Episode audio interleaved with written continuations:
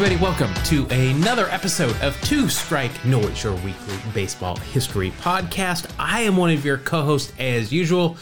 Joining me, as always, he's on the DL again, but this time it's a legitimate, like baseball almost injury. Fresh off of sh- shoulder surgery. God, that's a hard one to say. Uh, is my co host, as always, Mark A. Johnston. Mark, how are those pain meds treating you? Well, you know what? I think I, I uh, am impaired a little bit, so kangaroo court need not apply. Uh, this week. Um, but yeah, I had a rotator cuff surgery, and you know I couldn't throw before, but maybe I, I asked the guy straight up, "Am I going to be able to throw?" And he said, "Yeah." So I should be in the major leagues within a couple years. Well, you're a lefty, so there are teams interested in you. If only I was a lefty, I would. I'd have a job, right? Jeez. So you got the pain meds, and I was just telling you, I somehow got coffee in my eyeball this morning. So I stopped drinking coffee. I've been drinking yeah. whiskey all day long too. So this should be quite a an episode with you on the pain meds and myself having uh, been imbibing in the whiskey quite a bit today already. But we got a lot of stuff today. Uh, we got a lot of stuff from pregame we want to talk about. We've got. Uh, I, I'm going to talk about a guy not named Jim Abbott that is a one-handed pitcher that maybe you haven't heard about. And of course, we've got Wax Packs Heroes. That's always uh, a highlight of the show. But Mark, what do you say before we do that? Let's get in. Let's warm up. I'm a little, I'm a little stiff today. I'm, you know, we're back in spring training, and it's been a while, so I'm, I'm a little sore. Let's get into a little BP first. Let's do it. I, I could use a few hacks.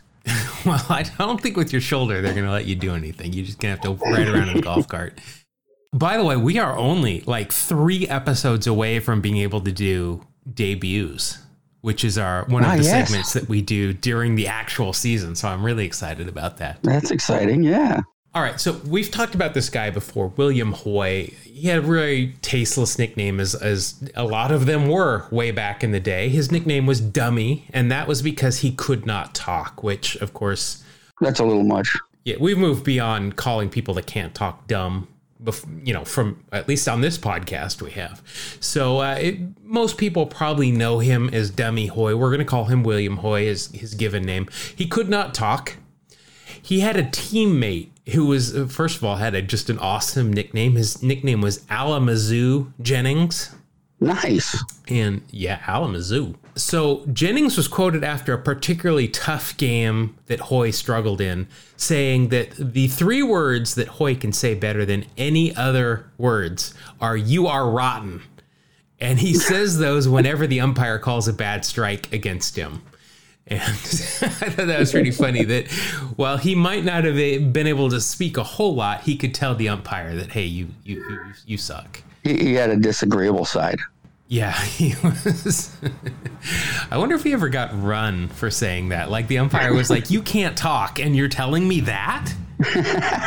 yes, you you waited and just that just to say that to me, didn't you? Like, remember Ichiro? The first real words that he knew were swear words. I, I mean, that's kind of common, right? When you learn yeah, a new language, yeah. if you're immersed in it, is how to swear. But I remember Ichiro's first couple of words were not. They were uh, they were pretty blue. Yeah. Another thing. So, like two years ago, I think we were talking about Adam Ottavino at this point because remember he signed with the Yankees. He's yes. number zero because his That's last right. name starts with an O. But he said that he could. He wasn't worried about facing Babe Ruth. He thought he could strike out Babe Ruth. Remember that? Yes, I do remember that. And maybe that was last year. I don't remember. We did have a bit of a spring training last year. Well, he's on the Red Sox now. If you if you don't know, so, who on the Red Sox is their most famous hitter? Well, I would go with Ted Williams. Exactly. Adam Ottavino says he's pretty sure he could handle Ted Williams. it's like sure wherever thing. he sure goes, he's so remember I, I remember Adam Ottavino, I think he came up with I know he he a good portion of his career was on the Rockies. So do you think he was like, yeah, uh, Todd Helton, I can handle him, no problem. Do you think he just picks like whoever the best hitter was in that franchise history and said, "Yeah, I can handle him, no problem."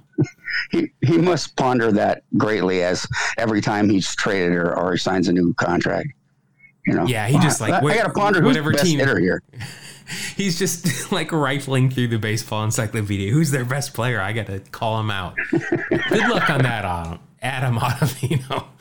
Uh, this is breaking news. Uh, we're recording the show on Saturday, so by the time you hear it, it won't be breaking news. But Jose Canseco, I don't know if you remember Jose Canseco. He is, I say that facetiously, uh, he's got quite a Twitter account where he loves to call out A Rod, loves to talk about how he knows aliens and has seen Bigfoot and uh, a whole bunch of stuff like that. Well, today, Saturday, he called out a former Bash brother. He called out Mark McGwire, claiming that Mark McGwire used a cork bat all the time. like okay, like McGwire needed that little bit of extra to get it over the fence. Yeah, like the steroids weren't enough. He also wanted to cork his bat. and all the yeah, because his says, home runs were all so his home runs were also short and just barely made it. Yeah. He needed that extra oomph. So all the yeah. all the tweet says is Mark McGwire corked his bat every game. No period either. Like I mean, he at least capitalized Mark. He spelled his name right. The the two capital M's, the lowercase c, and the capital G. So good for him. But beyond that, not much punctuation. That's. Jose. Remember when Jose called out Ricky like a year ago, claiming Ricky somehow hooked him up for an appearance and he never got paid and he was like calling Ricky out for that. Jose's not afraid to burn his bridges. I don't know if he has no, any left in fact. I don't think I think he's stranded on an island cuz he is yeah, he's he's something. But he's a good Twitter. He's one of those train wreck Twitter followers. Yeah. Like he's just good to see what he's going to say. This is not our trivia question, but I want to ask you because I just saw this on on social media earlier today. There is only one franchise in baseball that does not have a home run champ to their name. Do you know which franchise that is? yeah, actually. yeah, actually, I do. you do. Oh, right. That would be the Who Houston Astros. Exactly. I couldn't believe that. I mean, hmm. okay, they're, they're they're they haven't been around since the 1800s. They're not the Cincinnati Reds or the Red Sox or the sure. Highlanders or but the I mean they've had such big bats there and now they especially playing that you know the bandbox that is Minute Maid. That's kind of incredible. Yeah, I I guess Bagwell never lead, led the league in home runs or Berkman or yeah, so they've had they've had two guys that have come in second. So Glenn Davis did in 1986 and then Bags did in 1994. Always the bridesmaid, never never the uh, never the bride. That's funny though that you knew that because it was the Astros. No, I didn't know it only because it was the Astros, and I heard it like not that long ago, and I went, "No, that's nice." You know, that's and I, I thought what because it was asking a question form, and I thought, well, could it be, you know, the Mariners? Oh, no, no, we had Mr. Griffey, of course. So, you know, at least we got yeah. that going for us yeah, I was like, okay, well, the, the Marlins. Well, they, Stanton was on the Marlins when he when he did it, and I, I went through all the because you know the recent teams are the guy are the teams that you're going to think, oh, maybe they did, right. but yeah, no, they right. did. Well, good, good uh, orange slices and and Sunny D for you on on the Astros being there. So I've been watching spring training games. I'm I'm guessing most of our listeners probably have. I, as I said last week, I'm done with them. I'm ready. I'll watch an inning or two to watch the few regulars, and then I'm ready for the regular season. But I was watching a Twins game the other day, and I had a really good time. Dan Gladden, who I think does, he must do their radio uh, color side, but he was doing TV this game. I had a really good time listening to Dan Gladden which is cool because he was just he was essentially just telling stories the whole time, which yeah. is essentially what we do here. We right. love to hear those kind of stories. So he was talking about Jim Kaat, and we've mentioned Jim Kaat quite a bit because we've talked extensively about Greg Maddux and all of his Gold Gloves. Kaat is second only to Greg Maddux in terms of Gold Gloves from the pitcher's position. Right. So he was telling a story about Jim Kaat that I thought was great. And I mean, again, this is this is totally the kind of stuff we like to hear. Of course, and I, I mentioned Gold Gloves. Kaat has 16, Maddux has 18. Uh, so this was a story he told that Jim Kaat had relayed to him about his rookie year in Wrigley Field. And they had watered down the infield before the game. I mean, they always do that, but apparently they had watered down the grass too, specifically around the pitcher's mound. And so Kaat's out there pitching, and there's a comebacker to the mound. So he finishes his follow through. He's got to scramble off the mound to get the ball. He plants his foot on the grass to get in position, and he slips, and the ball hits him in the face, knocks out four teeth. Wow. So Kaat said that one of his teeth was actually still in the ball when he picked it up and threw it to first base. Oh now, oh this makes a great story. Whether or not that's true or not, that makes a great story. so I'm going to just include it there with it with an asterisk. But after that, he said he always made sure to land in a way that he was in a good fielding position so that he could get to any balls around him easily and safely. But I mean, it's a great story because that happened in his rookie year. He yeah. altered the way that he fields, and he ends up with all those Gold Gloves. So yeah, he ends up great. working on his defense, which I, I, don't know if a lot of pitchers do, but obviously he put it together pretty well to win all those Gold Gloves. That's impressive. And what was funny though was during the half inning, he told this the Twins committed three errors, and they were all spring training errors. You know, Oops. the runner on first tried to steal second, and the catcher threw, and nobody covered. You know, it oh, was yeah. totally it was it was a spring training game. So that was I thought that was pretty funny. Absolutely. Uh, all right, let's get into our trivia question for the uh, well first we're going to go for the one i asked last week and i told everybody this was going to be a tough one I'm going to be surprised if anybody gets it. Uh, we got some answers. We got some some strange answers, including yours, which was stockbroker, uh, but which is not the answer. So let me first ask the question again, and then and then I'll go over some of the the answers here. So there's a group of six players that all have something in common. I I gave you five of them, yeah. and the question was to to tell me what the six who the sixth player was and what tied them all together. Right. So I gave you Hank Aaron, Barry Bonds, Rickey Henderson, Mickey Mantle, and Jim Thome. So there's right. a sixth player that goes into that that fits into that group. I need to know who that is and what ties them all together. We got a lot, like I said, a lot of answers. Our buddy Chris from St. Louis, who he and his father are are really good at this stuff. They they put in the time. So Chris sent me a whole bunch of answers, uh, including a couple of DMs that just had several players' names as well nice. as reasoning. So I'm going to give Chris partial credit for this because he did actually drop the name of the of the player. And I think he even actually dropped the reasoning, but they weren't really, he didn't really tie them together. I've told this to him before. He was kind of throwing spaghetti at the wall to see what stuck. Sure. You, first of all, do you have any answer to this? Any any idea besides well, stockbrokers? You know my you know my uh, go to is is always Buddy Biancalana. So.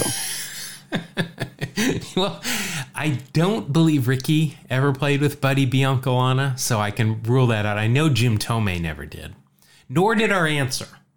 The answer is somebody which is strange that you mentioned him when we were talking about the Astros never having a home run champ. Really? Yeah. It's Lance Berkman. No kidding. Well, then that was my guess.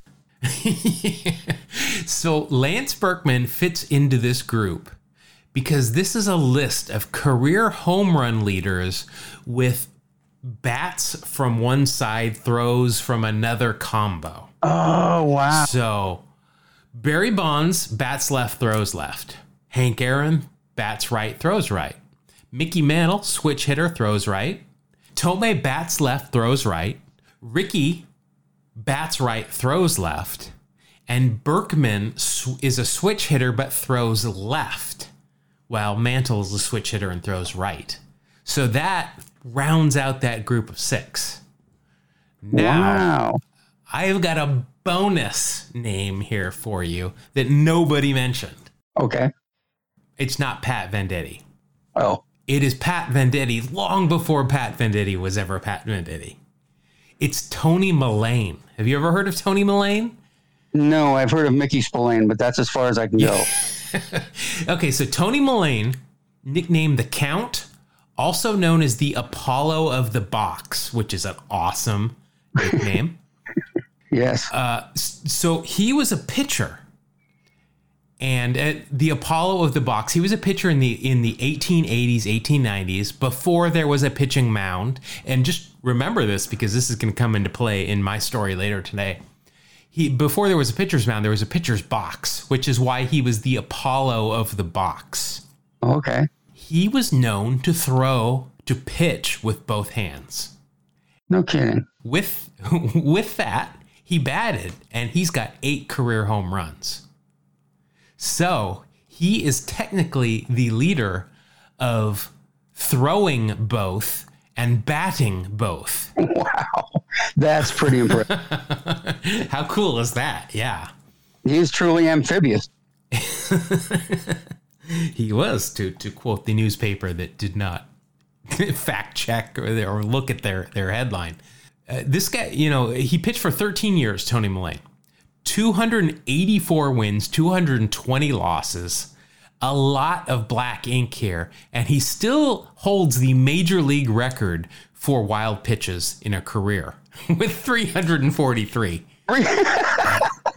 How is that even possible? Well, just in 1884, he had 63 wild pitches. So, goodness. He had two seasons, check that, three seasons in his entire career that he only had single digits in wild pitches. So, just looking at his wild pitch numbers here 33, 24, 63, 53, 27, 24. I mean, it, it's, it's always in the teens or 20s. This is all going to kind of play into my story uh, later it, w- that we're going to get to here in a minute. This was from a box. Uh, pitchers were generally pitching underhand here. They were starting to throw overhand. And I want to talk uh, when we get to my story. I'm going to tell you about catchers in this era. So this this does not surprise me at all.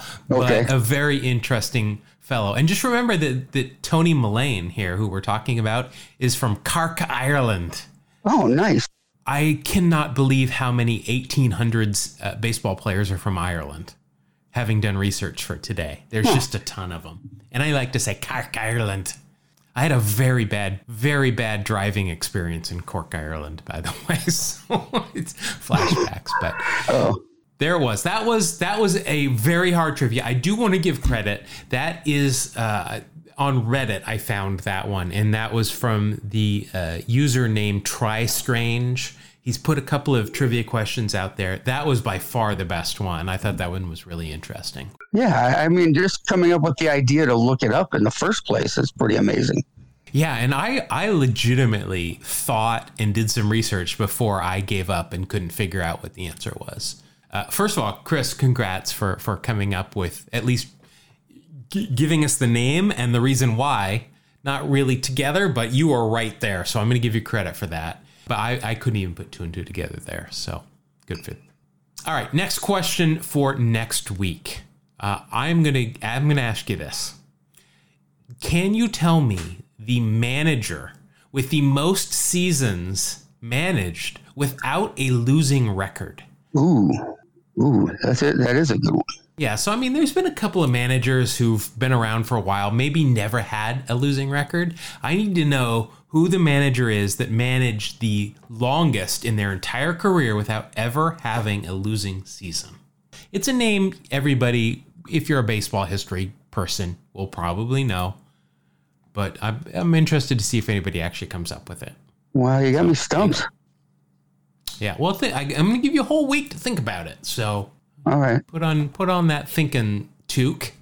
My thinking Canadian listeners. Yeah. and uh and maybe when the pain meds wear off, the fog of war will clear up and you'll uh, be able to figure it out. I hope so. All right. Well, since you are on the DL this week, I'm going to go ahead and I'm going to take the main story this week and uh, you can sit back and just listen and uh, chime in here as you see necessary we'll let the ground crew come out first because we gotta we gotta get the the lines chalked and the bases cleaned and all that stuff and and the infield watered down. I am going to talk about. I mentioned it earlier. When I say one-handed pitcher, I'm sure most people listening to this podcast are going to think Jim Abbott is going to be that guy. We've yes. talked about Pete Gray in the past, the one-armed outfielder who was actually very good defensively uh, not so much as you can imagine with the bat, but I want to talk about somebody that I had never heard of. Predates these guys by a long shot. I want to talk about Hugh Daly. Hugh Daly played in the 1880s, and uh, Hugh Daly is from Ireland. But uh, Hugh Daly looks like you would expect a baseball player to look like in the 1880s. He's got those mutton chop sideburns, and then they're connected to a mustache. But his chin is clean shaven. He's Irish, he's fiery, he's a drinker, and he's a pitcher. He's got to be a fighter too. Then it just fits.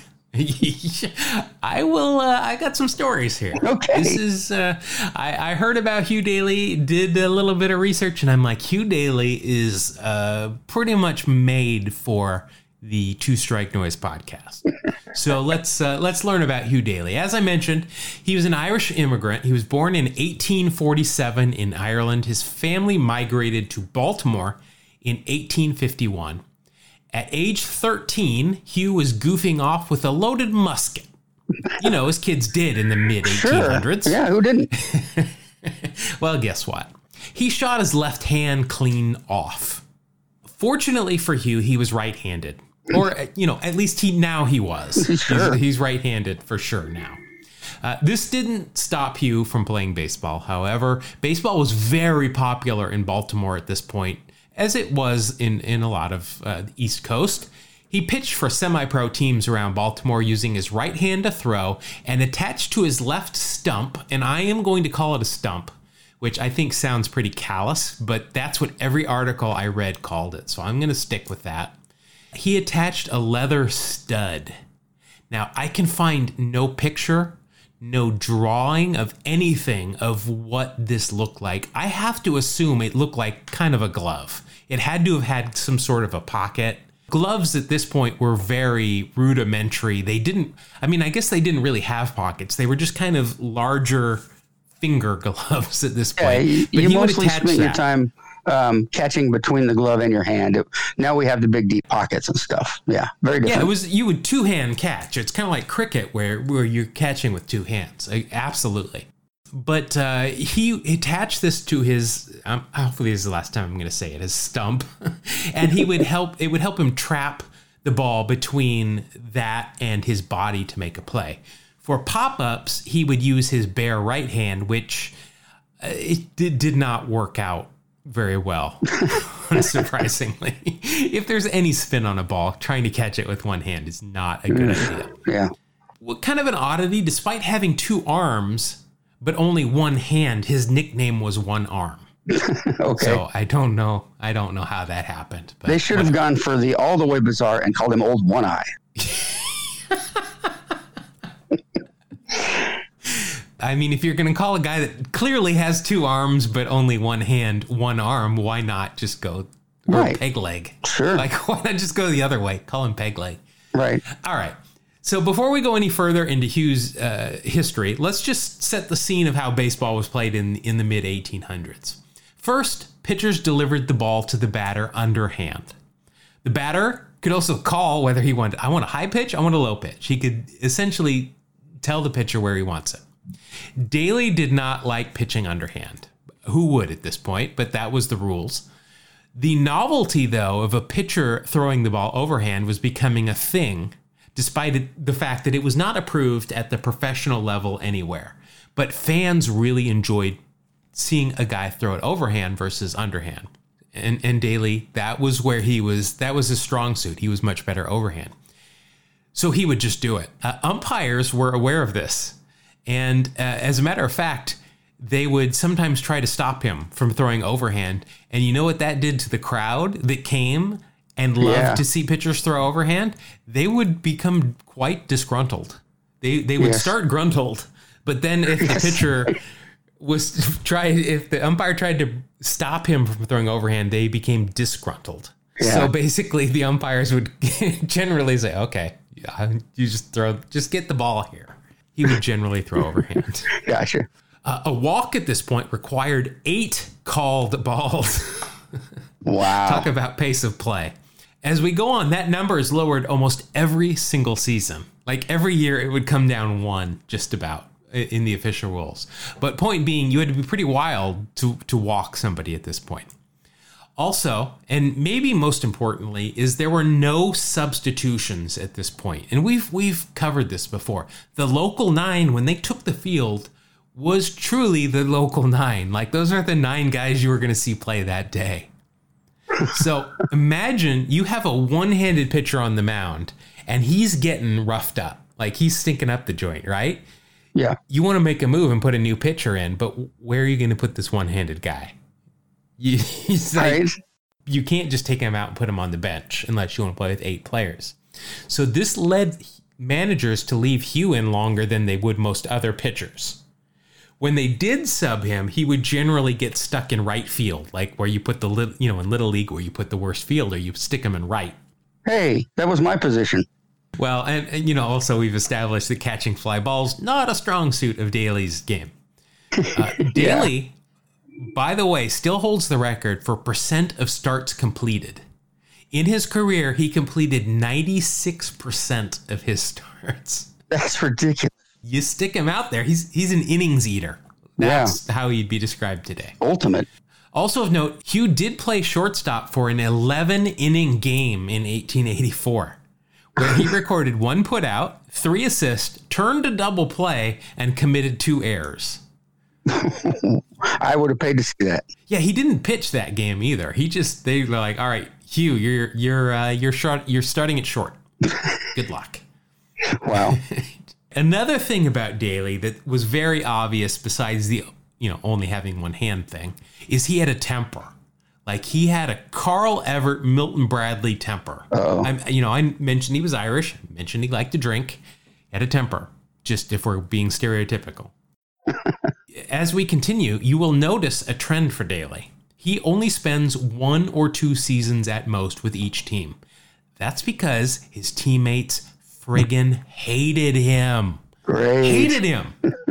Sometimes and there are several accounts of this. Teammates would quit in the middle of a game, unable to even stand another pitch from him. They would just walk off. Uh, he would berate fielders from the pitcher's mound for committing errors. He would scream at umpires and he would paint a blue streak, even with women in attendance. Gasp.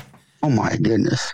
It was mentioned that there were several games where women were actually allowed to attend and he would not temper his language because of all the nerve. Fairer sex was there. I know. How dare him. Since he was throwing overhand, he threw harder than the guys, surprisingly enough, that were uh, forced to throw underhand. Yeah. Catchers were not used to this. Many catchers begged out of catching Daly because it hurt their dainty little catcher hands, uh-huh. which is funny now because I've talked about seeing Ray Fosse's hands that look like rivers on a map. Like none of them are straight because they just you know, as you spend time catching, you're gonna hurt your fingers. Yeah. Well, finally, Hugh got a backstop in 1879 that could handle his arm. Tom Deasley was also from Ireland, and the two immediately formed a top line battery on the field mm, and also a love hate, mostly hate relationship everywhere else. they were they were essentially birds of a feather, and you know sometimes though they they kind of clash. Yes. Daly was often used as as an attraction to draw fans. Beyond being a top notch pitcher, obviously he had one hand or one arm, as you might think from his nickname. Right. But uh, he drew a large crowd to start the 1880 season against Albany, despite his team committing only 23 errors behind him in this one game. So, how do you lose with that kind of defensive support? Well, hold on. Now, because Daly took a 16 to 11 lead into the ninth inning, they're ahead, having committed 23 errors. They're ahead by five runs. You know, a real pitcher's duel in the 1880s, Boy, I, guess. I guess. The defense, though, didn't get any better in the ninth inning, and Daly ended up losing 16 to 17. Oh. Well, Daly lost it he just stood there on the mound and just started yelling at everybody, every curse you could think of, you know, to the umpire, to his teammates, to the fans. Like he was just, he lost it. Well, Daly was immediately suspended for a month due to quote unquote crookedness, which I don't know if crookedness meant something different then, but whatever. He's suspended. So Hugh struggled to win games, but not due to his arm. His ERA consistently threatened to dip below one. I mean, this wow. guy was he was a great pitcher, but his defense, as, as you can guess, if they're committing 23 errors in a game, continued to let him down. Even with that one point ERA, his total runs per game hovered around 6.5. Wow. So each one of his starts, he the, the other team would almost score seven runs, but not all of those would be earned. Most of them wouldn't be earned. What a nightmare. Yeah. Uh, so the partnership between Daly and his personal catcher Deasley predictably hit the skids. So Daly, despite having one hand, he had to bat, right? There's no DH in the 1880s. Right. So, as we've we've talked about, uh, so he had a very thin, almost like a fungo bat that he would use at the plate. Deasley did himself no favors one game when he broke Daly's special bat in the act of beating a fan with it after he harassed the catcher. so, it was dangerous. Baseball was dangerous back then. My gosh. You really, I mean, we've talked about glass mugs being thrown at the umpires. Ty Cobb obviously went up, and there are extenuating circumstances about why he went up and beat the no handed fan. But yes. he did it regardless. But here, Daly's personal catcher took his special bat and beat a fan because he was being berated. uh, it came to a head on September 1st when Deasley was throwing the ball back to Daly and he was just winging it in there. And it was just too hard. And Daly yelled at his catcher, just lob the ball back, please. I've got a stump here. It hurts when you throw it that hard. And, okay. and actually, there's a quote attributed to Daly, and I'm going to do it in an Irish accent because, of course, I am. And I'm drinking whiskey. He said, quote, they crack against me stump and give me a twitch, just like me Lucky Charms. Okay, well, I added the Lucky Charms part, but the they crack against me stump and give me a twitch is attributed to what he yelled at Deasley. But Deasley kept throwing him these seeds after every pitch. uh, so Daly called timeout and he motioned for Deasley to come out for a meeting. When Deasley leaned in to hear what Daly was going to say, Hugh connected with a left cross with a stump across Deasley's jaw. to nobody's surprise, this didn't sit well with Deasley. Speaking of Daly's thin bat that I that I mentioned earlier, one time King Kelly, who we've talked about early baseball, one of the first superstars in baseball, one time he stole it. He tossed it up to the press box, telling a reporter he found the pencil that he lost earlier. so just, people hated this guy. He was not well liked. As I mentioned, he played for many teams during this year, so many it was impossible to keep up with. New leagues formed at the drop of a hat, seemingly, and players would jump from one team to another, literally depending on what day of the week it was. Hugh, though, ended up, he pitched well wherever he went, and he drew crowds because everybody wanted to see the one handed pitcher. Plus, they never knew when the next train wreck was going to happen with Daly on the mound, so they wanted to be there course, for that. Pitching continued to evolve during this time. Pitchers uh, had some new rules they had to contend with. One was they were required to keep a foot on the rubber in the pitcher's box. Plus, you could no longer take a step or run before throwing the ball, which a lot of them did. But this wasn't a problem for Hugh because he had always pitched like that. Also, the throwing overhand thing, another thing Hugh had been doing for quite some time, so he didn't have to adapt to any of these new rules. He also had a great pickoff move, which was a huge weapon. He was one of the few pitchers, as I mentioned, that was proficient enough throwing overhand that he could also throw the newly invented curveball, which Ooh. was quite a weapon when it first was used. That's another another weapon in his arsenal. In 1882, at age 34, Hugh Daly finally signs with a National League team, the Buffalo Bisons. He finishes the year with a 15 and 14 record in 29 starts. He allowed 165 runs scored, only of which 85 were earned. so just like half of his runs were earned. This led to a contract the next season with the Cleveland Nationals. That season saw Daly on his very, very best behavior of his entire career. The club posted a perfect 14 0 spring training mark, started the season off 18 and 9, and the much calmer version of Daly became a fan favorite in the Forest City, and his teammates even liked him. You know, winning will tend to do that. Right. The Nationals and Providence were battling for the top spot in the National League when Cleveland's second pitcher, Jim McCormick, injured his arm. And as I said, a lot of Irish players in the 1880s Jim McCormick. Hey, well, he might be Scottish though, huh? Not Irish. This could be a Scotsman. Uh, with 44 games left in the season, though, it fell all on Daly, literally. Hugh did his best as the Nats and Providence traded first place for a week or so, and then Hugh's arm likewise gave out. He and McCormick limped through the rest of the season, but Cleveland finished a distant fourth. Next season, Daly jumped to the upstart Union Association. There, he played for three teams in two cities in one season, as he was initially on the Cleveland Browns, who in the middle of the season changed their name to the Pittsburgh Stogies. they didn't change cities; they just changed their city name and nickname. I didn't know so, you could do that. that. That's great. Yeah, apparently. This is uh, this is the literally the wild west of, of baseball. Like you can do basically whatever you want.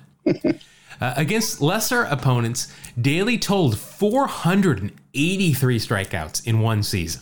Still good for third on the all time single season list, behind Matt Kilroy's 513 in 1886, and one of my favorite, Toad Ramsey's 499, also in that 1886 season.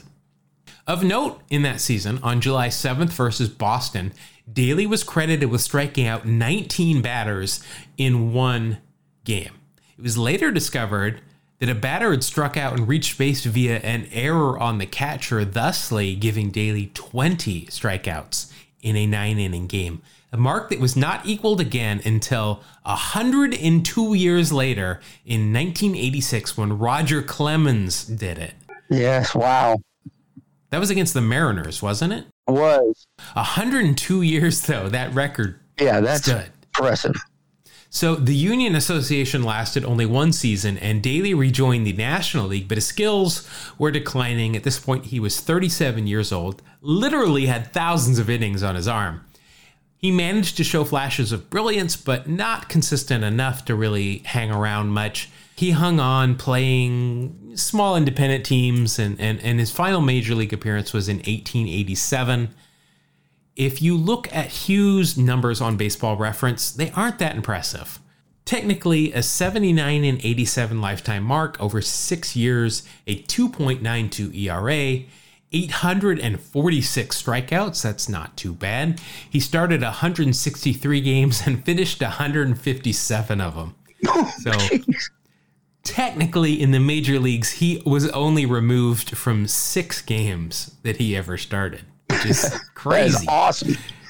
yeah. But uh, if you totaled up all of his actual playing experience, there would be some just crazy numbers, I'm sure. I mean, especially innings pitched, I'm sure would just be through the roof. Following his playing days, Daly moved back to Baltimore, where he could still be found in the phone book as late as 1922. The date, though, of his death or where he passed away is unknown, which means he could very well be a vampire and still be living amongst us today. Oh, yeah. I tell you what, uh, Mariners could use him. Yeah. if he's still well, around, you know? Let, let me ask you this. Which team wouldn't take this guy that could just eat innings like that? I mean, stick him in the bullpen. Yeah. You, you, if it's a blowout, whatever, you don't want to lose your bullpen, just throw Hugh Daly in there. Let him, you know, just tell your fielders, listen, he's going to yell at you, whatever. Just take it. He's eating innings. With that, my friends, is the uh, the story of Hugh Daly, who I had never heard of, and is now one of my top two one-handed pitchers in the history of baseball. All right, so let us move on from Hugh Daly. Mark, it is time for the segment of the show that everybody waits for with bated breath, and I know uh, we have a lot of fun with. It is time for the popular segment Wax Packs Heroes.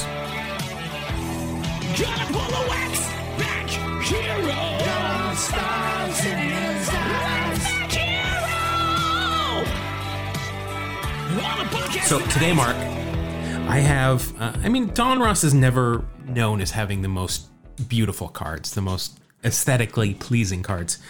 Uh, I don't mind this set as much. I mean, they're not beautiful, but the packs that they came in are not my favorite. It is the 1991 Donruss set where these packs are tan. They're the most. They're, like gray would have been more interesting than these tan packs, But nonetheless, that is uh, that is where we are.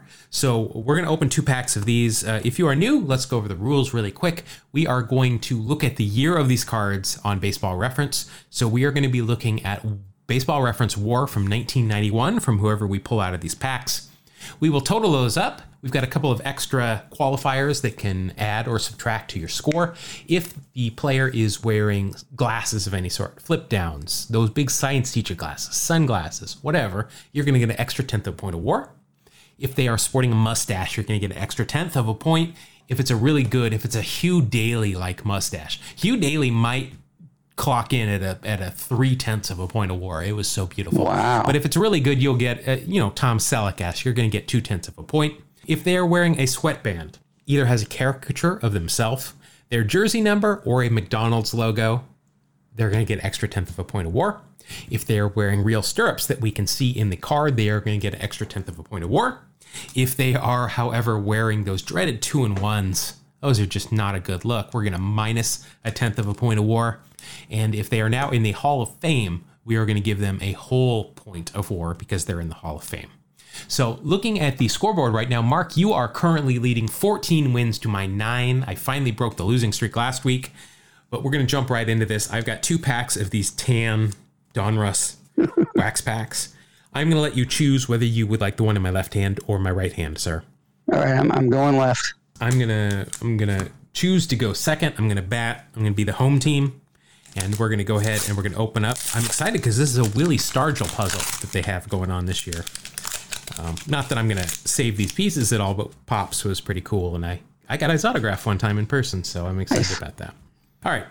Uh, let's get started here. We have, oh, we talked about this guy on the uh, podcast that we did with Baseball Beyond Batting Average, and one of their listeners who creates custom baseball cards, created the Junior Felix Jose card, and that is who we're going to start out with. It's Junior Felix with the Toronto Blue Jays. 91 would have been his, like he had an 89 upper deck, I think. Yeah, 89 was his rookie year. Yeah. That's all I really remember. Uh, 91, you know what? He was he was a he was an average outfielder. Slash 283, 321, 370, an OPS plus of 91.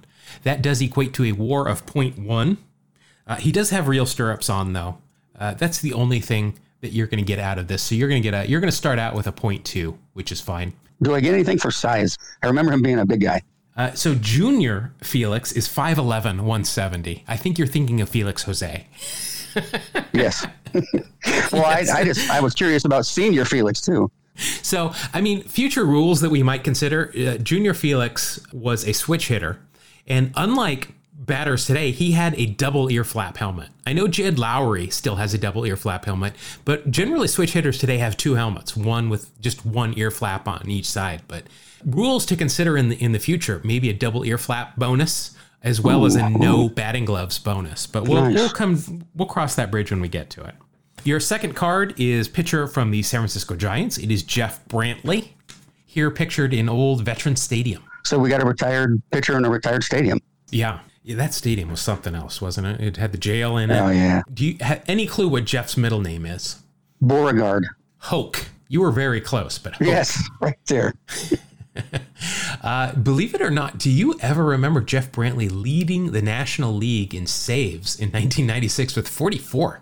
I have I have no recollection of that. Wow, that's a heck of a year. Yeah, that that's a good good for him. That was uh, that was a nice season. In '91, he was still with the Giants. He had 15 saves. He had a 2.45 ERA, and that equates to a WAR of 2.3. Not bad. He's got real stirrups as well, so that'll be a plus 2.4.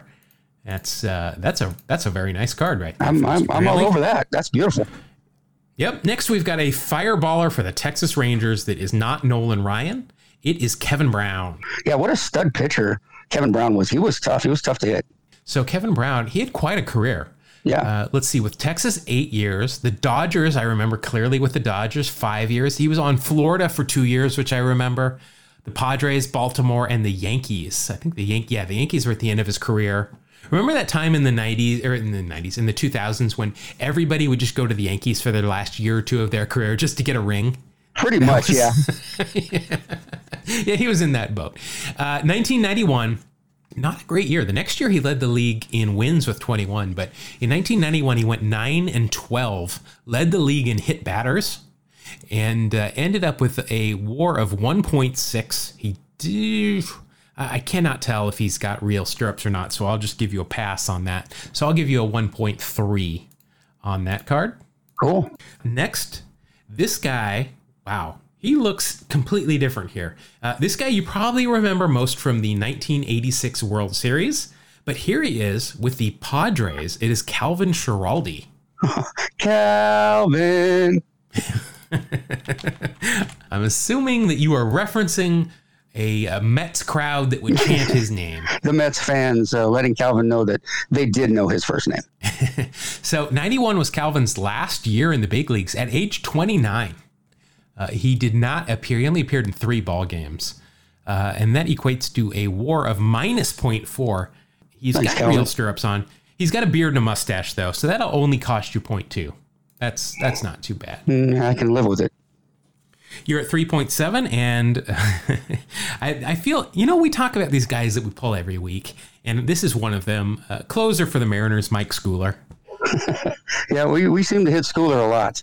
So, yeah, Mike Schooler, uh, fortunately for you, he's got a, a good mustache here. I'm not going to say it's a two two tenths of a point of a war mustache. Not a bad season. Three and three that year with uh, actually seven, only seven saves. Not a lot going on that year for uh, Mr. Schooler, but he still had a six with the mustache, so that's a seven for you. It's in the positives. That makes me happy. Yeah, I don't think you've you've been in the negative yet. Uh, next, we've got a pitcher for the St. Louis Cardinals. This picture taken in Wrigley, clearly. It is Joe Magrane Headache. Oh, Magrane, yeah. He had a pretty long career, didn't he? Uh, let's see, 87 through 96. I believe he's a broadcaster now. I don't. I think he. Oh yeah. I'm not sure who he works for, but I'm I'm fairly positive he is a broadcaster now. Bad news for you though. He was injured in 1991. Well, bummer. And there's uh, nothing on this card that's going to get you anything either. So that's a wash. Oh well. Uh, your next card is a pitcher for the Yankees. Uh, I'm going to be honest. I do not remember Jeff Robinson. Uh, Jeff Robinson uh, was a giant, wasn't he? There were two Jeff Robinsons that played at the exact same time. Of course. Yeah, you're right. Jeff Robinson uh, debuted with the Giants in 1984. He played uh, nine years in the big leagues. 1991, he was actually on the California Angels, 0 3 in 39 games with an ERA of 5.37. Oh boy, that's great. Yeah, so that's that's a WAR of minus 0.2, and that there's nothing on this card that's going to help you so that'll bump you down to 4.2. Next, we've got uh, lefty for the Pirates. It's got a good mustache here, Bob Patterson. Doesn't ring a bell. Remember Bob? I mean, he was on uh, was on those teams that always used to face off with the Braves in the National League playoffs. Those Barry Bonds teams. Uh, 91. Uh, he spent 13 years in the big leagues. He's a left-hander, of course. Four and three, 4.1 ERA. Had a couple of saves. Middle relief guy. All of that equates to a war of minus 0.1. He's got a mustache, though, and he's got real stirrups. So you're going to end up in the positive there with a 0.1. Way to go, Bob. Uh, next, we get a lot of pitchers here. Now, this is one of Two Strike Noise' favorite relievers of all time from the Minnesota Twins. He goes by the moniker of Il Gasolino. he has possibly one of the greatest musical uh, numbers as sung by an actual Major League Baseball player, the Juan Berenguer Boogie. and for somebody of his stature to release a single really takes some cojones, I gotta say. It's Juan Berenguer. Uh, Juan Berenguer was a, a character and, and a pretty decent pitcher. Yeah, also known as Senor Smoke. Oh, yeah. I forgot about that. That's a great nickname. that is such a great nickname. Uh, so in 1991, he was 36 years old. Actually, spent that year in Atlanta. I actually, you know what? I remember that. I remember him in a Braves uniform. Uh, good for him. Uh, but that year, not a great year. 0 and 3, 2.24 ERA though in 49 games. So you're going to get some WAR out of this. I feel a WAR of 2.5. Nice from Il Gasolino Senor Smoke. He has got real stirrups, and dare I say, he's got a two tenths of a point mustache. So that's going to be a plus 2.5. And you know what? Uh, two, I'm sorry, a 2.7, but I'm going to give you a 2.8 for Il Gasolino, the single. yeah, a, a, classic entrance theme. All right, next you've got catcher for the Philadelphia Phillies, Steve Lake. Did he play for a few different teams? Yes. Uh, if I remember correctly, a backup uh, most of the time. Yeah, he was the quintessential backup catcher. Yeah. Never appeared in more than 74 games in one season, but he was that guy. He was that guy you knew was a good backup catcher. You yeah. sign him, you, you know, he's going to get those 30 to 40 starts a year, and he's, you know, decent defensively. Uh, 91, he was with the Phillies. He hit 228, but you know, as a backup catcher, you're not you're not looking for offense. You're basically just looking to be a decent defensive catcher. Yeah, not ruining any games is kind of what you're hoping for. Yeah. So Steve Lake though did suffer from a minus 0.6 WAR. Uh, he's got a mustache though, so that's only going to cost you a 0.5. I'll take you to 6.6. Next, we have got a pitcher for the Brewers, a really good friend of a former guest and somebody that I know we've been talking about having back on and said he'd come back on. Uh, former good friend of Don August. It's Mark Knudson. Mark Knudson, sure. Um, can't tell you many specifics about him, but uh, his name started with a K. I think he was traded with Don at one point. yeah, he was traded with Don August to the Brewers from Houston for Danny Darwin. Ooh. But I, yeah, I remember Don talking about he was one of his, Knudson was one of his buddies. In 91, in Milwaukee, he appeared in only 12 games, went 1 and 3 with an ERA of 7.97 oh, for a helpful. war of minus 0.9. He's got two and ones, but he's got a mustache as well. So that'll just be a minus 0.9 for you. I thought you were going to get the whole minus point. That's, no. that's a rough one. All right, next you've got closer for the New York Mets. I believe he was Brooklyn born, came up with the uh, Reds, but I think is best known for being a left handed closer for the Mets, John Franco. One of the uh, nasty boys, I believe. Let's see. He was born, yeah, in Brooklyn, New York. I believe his father was also a firefighter. That uh, I think I believe he responded to 9/11 as oh, well. Wow. I, I, remember just because you know he was ended up being a New York Mets an All Star. Well, let's see. No, actually, he was well, he was an All Star in '90 with the Mets, but never, never after that. And he ended up pitching for 14 years with the Mets, six with the Reds, and a final year with the Astros. 1991 went five and nine, had 30 saves, 2.93 ERA. I think you're going to do well here. Wow, a WAR of only 0.1. it sounded so good. yeah, and let's let's let's delve into his uh, to his year here. In 55 innings, 45 strikeouts, six wild pitches, 18 base on balls. Well, here this might be it. A whip for a closer of 1.4. Oh no, you don't want that, that is, going on. Yeah, that that is pretty high right there. How many how many hits did he give up? 61 hits in 55 innings. So yeah, that's where you're gonna take a, a hit there. So 0.1, but he's got a good mustache. Uh, I'm going to give you a point two on that. So that's a good mustache. Um, but then he's got the two and ones. So that'll only yield you an extra point one. So that's going to get you a point two on the uh, on the old John Franco. All right, you got two cards left here. You're going to get a Diamond King here. Big Daddy Cecil Fielder. Oh, okay, Cecil. Yeah, he was big and a daddy. yes, he was. Uh, career uh, 319 home runs, just like his son. Big Daddy, Cecil Fielder. 1991, he was an all star, played in all 162 games for the Tigers, led the league in home runs and RBIs that year. Wow. Came in second for the second consecutive year in the MVP balloting. We know who he lost to in 1990, Rickey.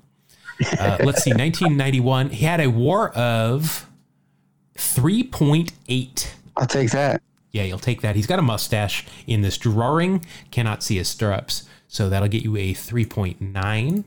Heading into your final card, you have got a 9.8. And your final card is catcher for the Royals, Mike Macfarlane. Macfarlane played for a good while, didn't he? 13 years. He did.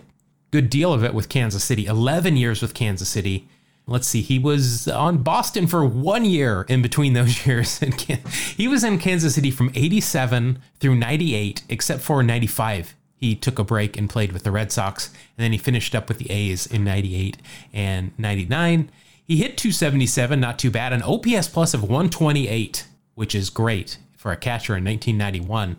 And all of that equates to a war of 2.7. Can't see anything on this card that's going to get you anything more. So that will bring you to a total of 12.5. Not bad on Mike Macfarlane there.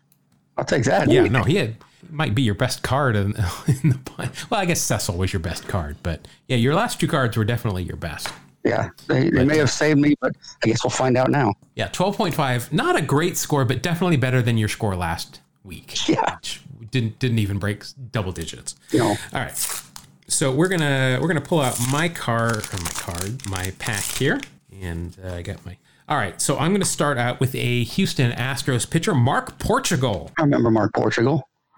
He had a cool name. Could he be the pitcher in all of the major leagues who leads, you know, has the most wins after being named after a country? Um, that's a good question. I mean, that, that's going to require some serious research. There's a lot of yeah. I'm I'm I'm I'm really wondering if 109 wins might be the most amount of wins for a pitcher named after a country hit us up. If there's anybody, if you can think of anybody that has more, hit us up. Let us know. 1991 went 10 and 12, a 4.49 ERA. I'm not uh, not happy about that.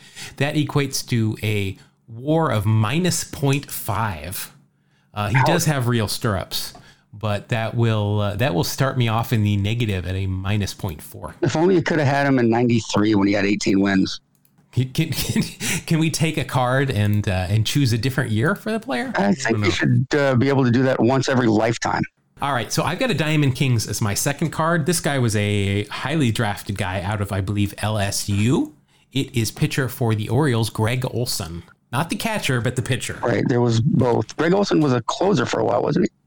Yep, Gregg with two G's. Gregg Olson also was on that Team USA, uh, nickname Otter. Gregg Olson is also the guy that was uh, that intentionally walked Barry Bonds with the bases loaded in Arizona, and Buck Showalter made him do that. Oh yeah. I, I want to give a shout out. Uh, Gregg Olson has been on our friend Joel's podcast, the High and Inside podcast, and he told the story of that, and he didn't know why he, he felt like he should have. He wanted to pitch to him, but uh, he was told by by my favorite stalker, Buck Showalter, to uh, to walk him. So uh, go check out that episode though of, of, of, check out High and Inside if you haven't already. But uh, uh it tells a good story there. 1991, uh, four and six. Yeah, he was closing. Had 31 saves that year. 3.18 ERA. That is a 126 ERA plus, and that equates to a WAR of 1.1. And that's all I'm going to get because there's nothing else on this Diamond Kings that would get me anything else. That brings me up to 0.7. I'm in the positive. All right, Mark. Here we go. I got the one dog. Who is it? Lance Johnson? you will never miss that question again. I'm, I'm very proud of you. Uh, you you got it, Lance Johnson. I, I mentioned that all 91 cards of White Sox players have them in the throwback jersey because it was the first time they any team had worn a throwback jersey at that point. and Lance Johnson is no different here in the throwback jersey. Uh, 1991 one dog. Let's see, not a bad year. Led the league in triples, but I mean, he led the league in triples five out of six years in a row. Hit 274. OPS plus only of 81. I'm sure he had some stolen bases. Uh, let's see, 26 stolen bases that year. All of that equates to a WAR of 3.0. He's wow. got a mustache, so that'll be a plus 3.1. Good year. Yeah, I, I feel like he's so underrated. He led the league back to back years in 95 and 96 with hits as well led five out of six years in triples. You know, was only an All Star once. Had a career 291 uh, batting average. I, I mean, I, I felt like he was a pretty solid center fielder. He had speed. He played for a while. Too. Yeah, he played for 14 years. Yeah. Of course, ended up on the Yankees in 2000, like I said. Well, you go to retire. yeah. All right. Wow, I got my second Diamond King. N- neither of which are Hall of Famers, though. But I got the Cobra, so you can never, never complain about that. I, I'm with you. Dave Parker here with the Milwaukee Brewers. The Cobra. I, I, just enjoyed the Cobra no matter where he went. 1991 was his final year. He split it, though, between the Angels and the Blue Jays. Ended up with 11 home runs still. Didn't have a bad season. Let's see, all that equates to a war. Well, a, kind of a bad season of minus 0.1. well, it might have been okay for him, but not so good for you. So he's got a mustache, though, so that'll be a, a minus 0.9. That takes me down to 2.9. Next, I've got a highlights card and I've got a Hall of Famer, our first one of the day. Wow. It's the kid, Gary Carter. Oh, nice. All right, so Gary Carter here, he is actually in a Giants uniform, which I remember him I mean, the, the last couple of years of his career, he played for the Giants and then the Dodgers, and then signed with the. You know what? I, I can't say signed with the Expos his final year. He actually played 95 games for the Expos in 1992. I remember. But 91 Expos uniform, yeah. Yeah, so in 91, he was with the Dodgers. He was their primary catcher. Played in 101 games. Uh, had an OPS plus of 98, so right up, right around league average, not bad. Uh, WAR of 1.2 um, nothing on this card is going to get me anything else, but he is a Hall of Famer, so that's a plus 2.2. Takes me up to 5.1. Next, we've got catcher for the Seattle Mariners, a left handed hitting catcher with no batting gloves. It's Scott Bradley. Scott Bradley was uh, is very well liked, but uh, didn't play a whole lot, if I remember right. well, he was well liked. Let's, you know, Scott Bradley, I mean, he bumped around the big leagues for nine years. Uh, you got to be more than well liked to uh, to be around that long. But uh, 91 with the Mariners in 83 games had a 47 OPS plus. So I wouldn't hold your breath here. that equates a minus 0.5 uh, WAR. But he does have real stirrups on, so that's a minus 0.4. That does not help me. no, no, that's not what you. I'm going backwards. Yeah, going the wrong way. I'm at 3.7. Yeah. Oof. Okay, next boy, when I, you know, in, in the 1980s, when I thought of a utility infielder, a jack of all trades, this is 100% the guy I thought of. I'm just going to say St. Louis Cardinals utility infielder. Do you have any idea who I'm talking about? Uh, Rex Hudler? Nope. That's a good, you know what? That's another good one. I think Rex was more in the 90s, though. Yeah. I'm thinking of Jose Oquendo. Oh, sure. Yeah, absolutely. I mean, looking at boy, looking at his 1988 season in Baseball Reference position four five six three designated hitter nine eight seven two one. So he played wow. every position on the diamond in 1988. That's impressive. In uh, let's see, in 1987 he did every every position except for catch. I wow. mean, he did it did it all. 1991, um, let's see, mainly just on the infield, and he he pitched almost every year in blowouts. Yeah, uh, 1991, 2.0 war. I'll take that. Oh, wow. Uh, he's got real stirrups and he's got a mustache. So that's a 2.2. I'll, especially with these last couple of cards, I'll take that all day. Next, we've got Rags, lefty for the for the uh, New York Yankees, Dave Righetti. It's weird, you know, Dave Righetti, R I G H E T T I, and his nickname is Rags. He has nary an A in his last name, but That's funny. Rookie of the year, 1981, oh, nice. Rags. 1991, not so much. Two and seven with the Giants. Ouch. He spent the year there. 61 games, 3.39 ERA. All of that equates to a WAR of uh, 0.5. I'll take that. Nothing on this card is going to get me anything more than that. Next, this guy, another one of those stalwarts, really a 1990s. This would probably be in your rotation for an all 1990s uh, pitching staff. It is Doug Drabek. Uh, you gotta love here with the Pirates. He was he was fantastic. Yeah, I, I, am gonna I'm gonna go out on a limb and say if I have to name a five man rotation in the 1990s, I think Doug Drabek's going to be in that rotation. Uh, he certainly should be part of the conversation because, yeah, he was he was tough and he would he would give you around 200 innings every year or more even. Yeah, so he won the Cy in 1990, went 22 and six. 1991, 15 and 14 with a 3.7 ERA. Looking at his innings pitched, you hit it right on the head, over 200 for a good bulk of his career. Really, just a, a solid pitcher. Came in with a WAR of 3.6 in 1991. I'll take that.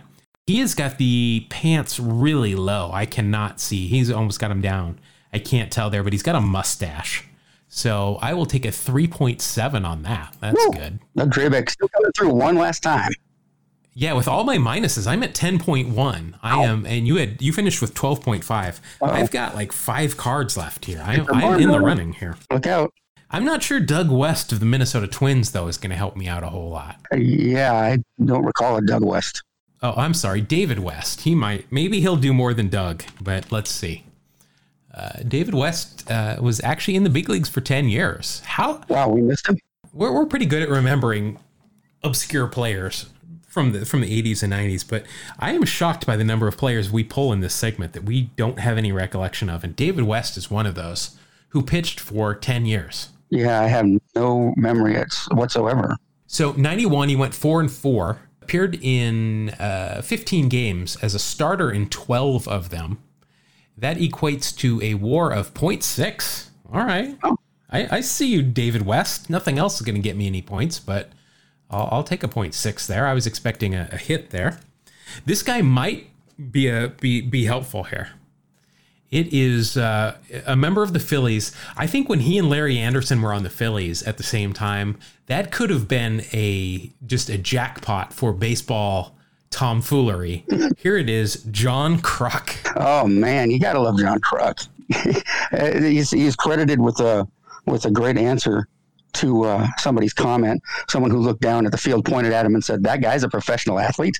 To which he responded something like, "I'm not an athlete, lady. I'm a baseball player." Eh, there, you, I saw that just the other day too. You're right on. That is exactly what he said. Classic. John Kruk, Crucky the Crucker, or Jake. I'm not sure where Jake comes in, but uh, good for uh, John Martin Kruk. Uh, let's see. He is a three-time All-Star. In 1991 was his first year as an All-Star. Hit. Uh, let's see. He slashed 294, 367, 483 for an uh, an OPS plus of 139. So I'm feeling good here. A WAR of 4.7, my friends.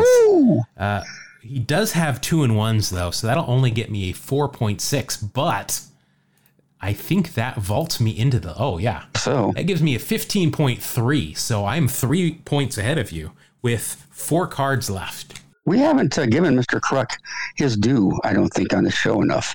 Lifetime 300 hitter. That's over 10 years. And a lifetime on base of 397. Not bad. Career OPS plus of 134. Good ball player. Plus, you know, he's just a look at that. He never led the league in a single category. No. Nope. He was a three time All Star, came in seventh in the Rookie of the Year voting, came up with the Padres. Uh, just though, I mean, he was he's a funny guy. Funny guy. used to see him on Letterman all the time. Yeah, he fit right in with Letterman. Let's see. Yeah, he was traded with Randy Ready from the Padres to the Phillies for Chris James. I think we had a Chris James card just last week, maybe. Uh, that we were shocked at the value that Chris James gave us. But uh, yeah, John Kruk is uh, he's going to be one of those guys. Remember he he was at the plate, wasn't he, in the All Star game when Randy Johnson uncorked yeah. it over his head? He, he, was the guy that bailed. Okay, next I've got uh, pitcher.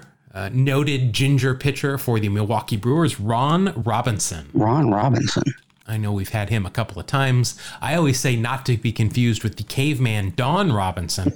Ron Robinson spent most of his career with the Reds, but he spent three years with the Brewers.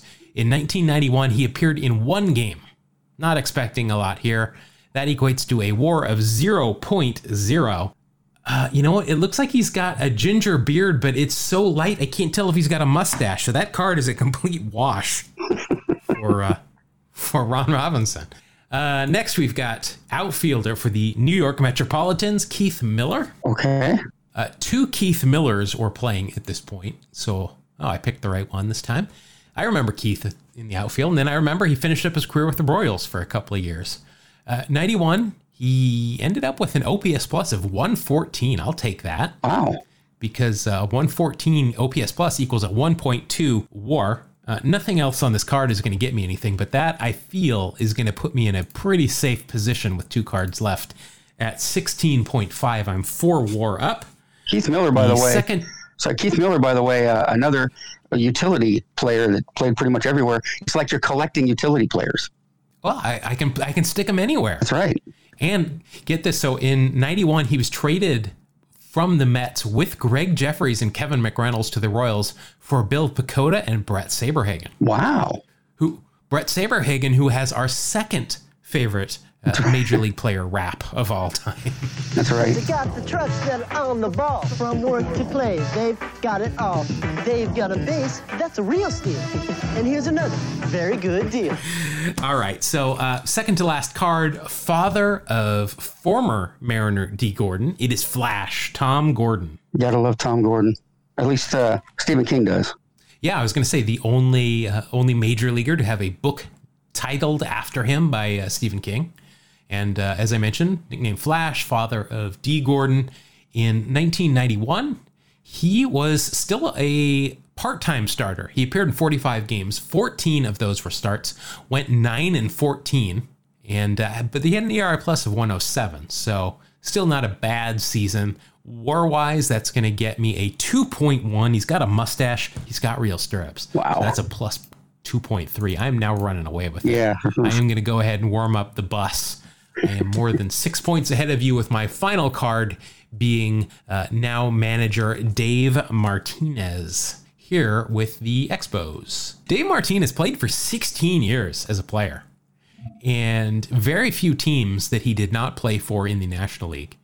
Uh, in 1991, he was in the prime of his career. He was 290, or he was uh, 26 years old, hit 295 and uh, OPS plus of 111, and that equates to a WAR of 2.0. Man, you're cleaning He's up. He's got no batting gloves on. Yeah, he's got no batting gloves on, but that's not worth anything right now. But uh, so plus two here will give me a score of 20.8 compared to your 12.5. I'm putting in the mop up. Yeah, I hope you had a position player. I, I hope you had uh, Jose Oquendo pitching at the end there because I cleaned up there and I'm in double digits finally in wins. Yay! Wow. Uh, the, the scoreboard now reads 14 wins for you, 10 wins for me. I will take that all day. Very nice. right. Congratulations. Uh, I'm going to pretend to be happy for you. I, I will I will accept my orange slices and sunny delight. All right, let's uh, let's start to wrap up the show. This has been a fun one. If you've had fun listening to us, you can catch us all week long on the social media. We can be found both on Twitter and Instagram at Two Strike Noise. That is at T W O Strike Noise. We can also be found on YouTube. Just search for Two Strike Noise podcast. I will also put all the links in the show notes. Also, if you want to get a hold of us through email, Mark can give you the details. Yes, you can write to us at two strike noise. Spell it out T W O strike noise at gmail.com. I just want to say thanks to everybody that's been emailing us. You've been keeping me busy. It's been a lot of fun chatting with all of you. Yeah, and it's been fun uh, on on uh, in Instagram and Twitter, getting emails and, and DMs, not emails, I guess just DMs and responses to our post. We really do appreciate it. It's getting to be that time where there's a lot more baseball content too. So make sure you check us out and follow us if you don't there. If you want to rate or review us wherever you're listening to us, that always helps because that always helps us get new listeners, and we really uh, appreciate that. We've uh, we're over 100 episodes we've uh, been pretty steady with our with our growth over the the time that we've been doing this and Mark and I really I mean we really enjoy doing this and enjoy talking baseball so if you want to send us any sort of uh, email or DM or whatever we really do appreciate it we generally respond to to, uh, to everybody unless you've done something to wrong us in which case uh, we will uh, we will uh, shun you but that doesn't happen very often so Not many people are shunned, so don't worry about that. No, no, we've uh, we're not that Amish. But uh, all right, we'll be back. Uh, you know, we got another show next week. We've got it in the works. It's uh, it's in motion, so we'll be here. Hopefully, you will be too. So we will join you next week on the next episode of Two Strike Noise.